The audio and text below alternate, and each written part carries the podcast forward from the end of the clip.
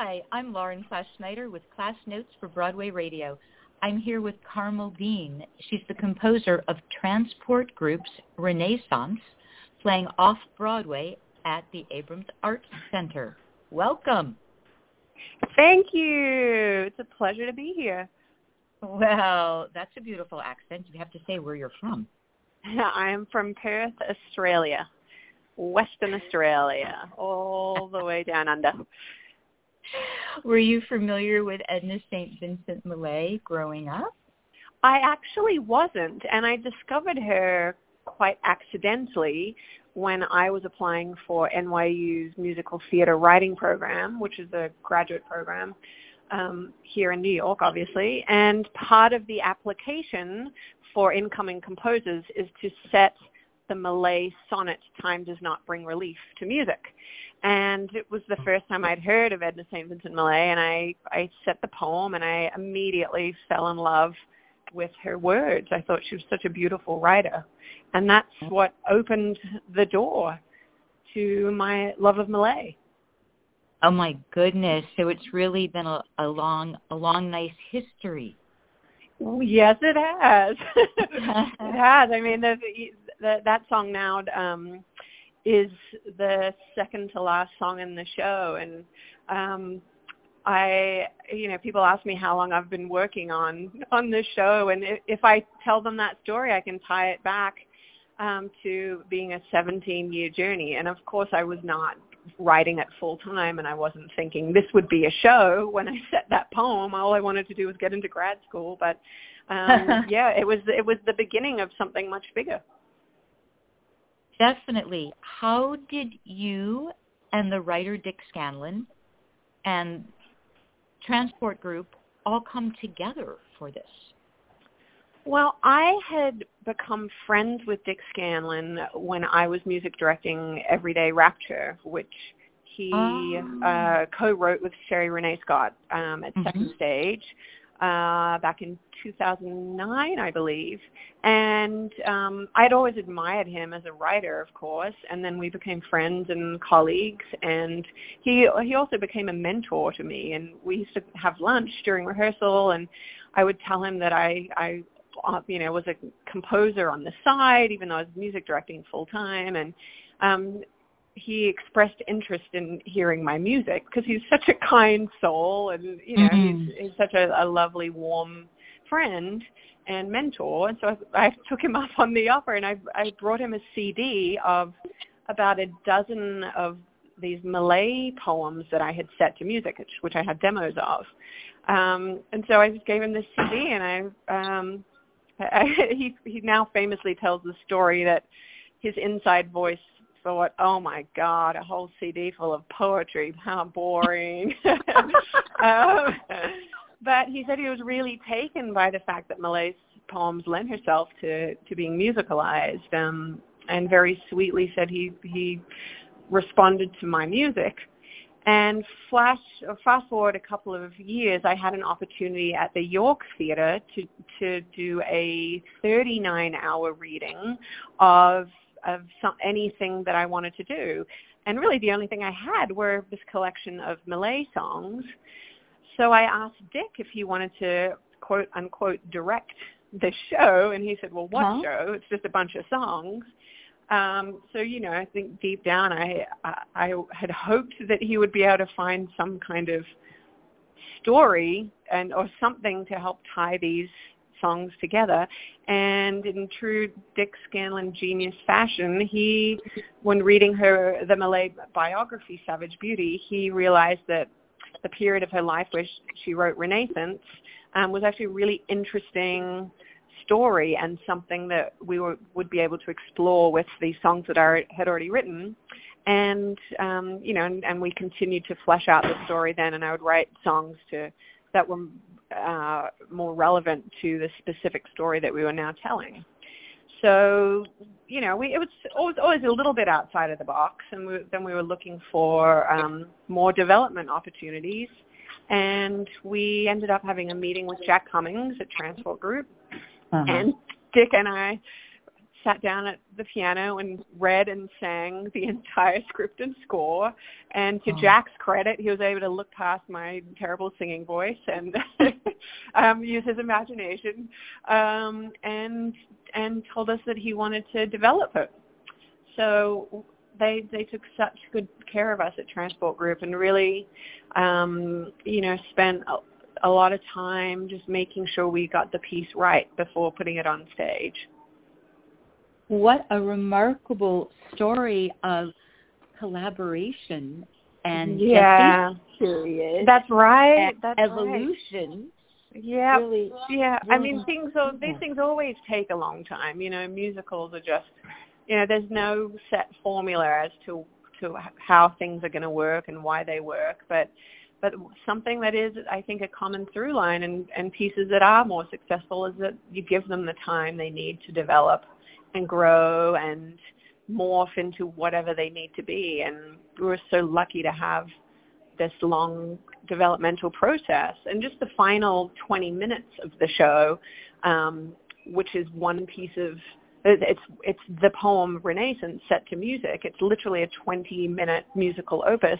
We needed to do a three day workshop just learning that one song, um, and that's oh. so rare to have that opportunity mm-hmm. to mm-hmm. to focus on something so specific that way. And Jack and Transport Group were able to do that. Mhm. Mhm. Mhm.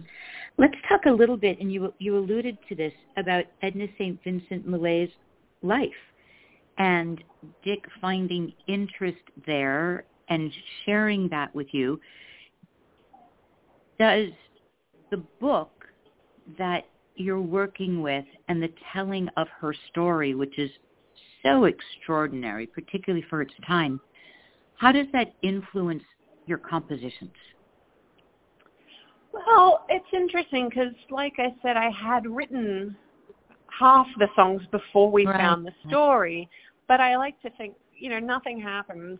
Um, everything happens for a reason, and I I was writing these songs when I was in my early 20s, and mm. um, I, you know, completely coincidentally, or or maybe not, maybe fortuitously, ha- have a lot of similarities um, with oh. Millay. You know, she left her family far behind. She grew up on the coast of Maine. She has a real affinity with nature and the ocean and the, the sea, um, which I do too. Um, we both, you know, very ambitious and knew what we wanted to do and knew we had to create and we had to get to New York to do that.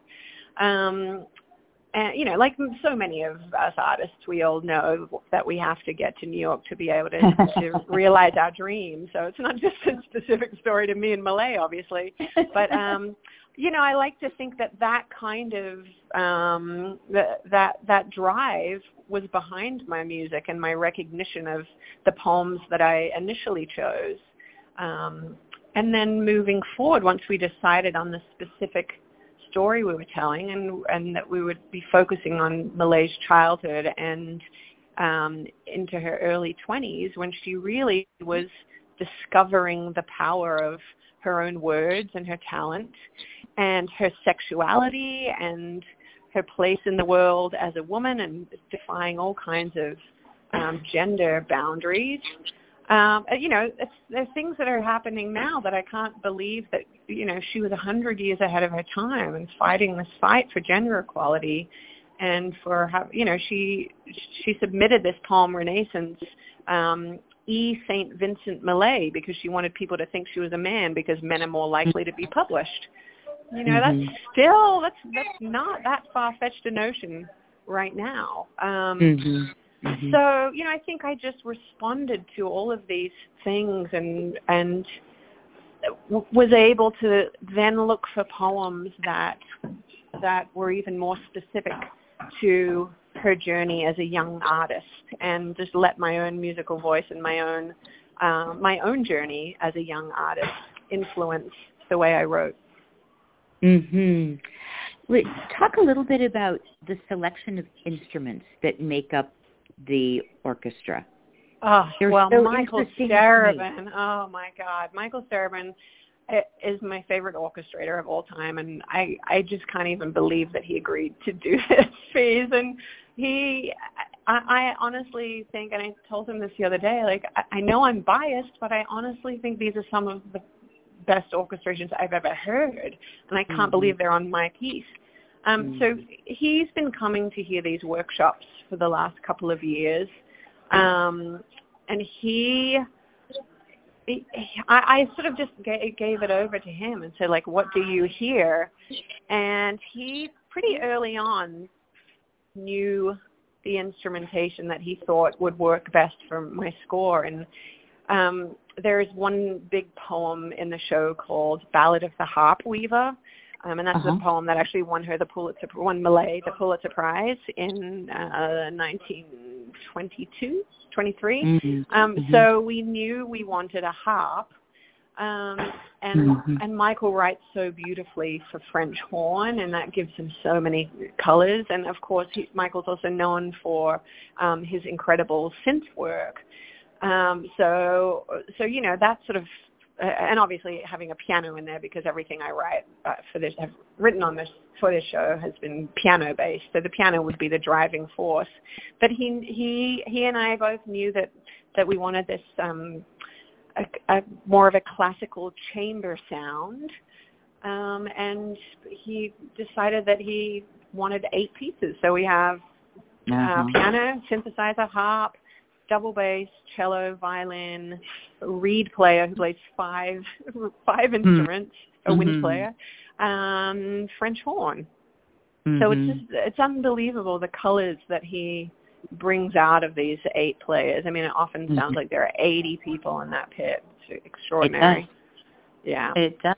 It's so it's so rich and so colorful. Now, the New York Times calls the music swelling and nakedly emotional when describing the candle-burning life of Miss Millay.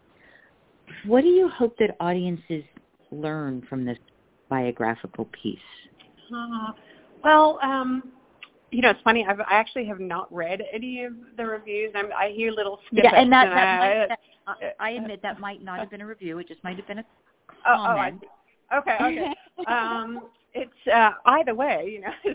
I'd I'd love, um, you know, I, right, I want people, and nakedly emotional. I, That's pretty good. Yeah, yeah. I look. I want, I, I want people to experience several things um, from this show. Um, you know, one of the main and obvious things is that I, I want Millay's words to find a new audience, and she is not taught anywhere near the amount that she was like 20, 30, 40, 50 years ago. Like she was a rock star in her generation. She was like the the Lady Gaga or the Madonna of her mm. time. But you know that was 80 years ago, and she has fallen out of favor for whatever reason. Um, so there's a whole generation of people who've never heard her poetry or even heard of her. So you know one of the goals is to bring this incredible, powerful female artist's work to a new generation. Um, and more than that, um, and this is possibly why I kept setting the poems in the beginning. Like I'm not a big poetry person. I don't sit around reading poetry, but there is a beauty in that art form that I feel like by adding the music, um, I can I can also bring bring it to a new audience who would not necessarily turn to poetry um, to have a certain experience. So um, I guess I, I wanted to add another layer of an emotional experience to these poems. Um, so there was that, but then there's also just the thematically the poem Renascence, and I think what we what we try to do in the show is tell the story of rebirth. Renascence means rebirth. Um, uh, you know, ha- having finding life anew, and the show is about a woman who is rejected um, quite early on in her career when she is told that she's going to be lauded and celebrated. Um, and it's the way she handles this rejection and turns it around and uses it as the fuel to her fire to keep going as an artist and to to keep using her voice and to keep focused. Um, and that I think is, you know, whether or not you like poetry or you like music, that's that's about, you know, being a being a human being and dealing with failure and dealing with hardships, which I, I hope everyone can relate to. You know, Mhm, finding mhm. finding the the strength they need to rebirth themselves. Mm. Well, I I believe that the mission has been accomplished Oh, I hope so. member there I hope to so. have that Thank you. introduction or reintroduction or different um, vantage point of an introduction to her and her work. So, Carmel, I thank you. There she is. Oh, thank you so much.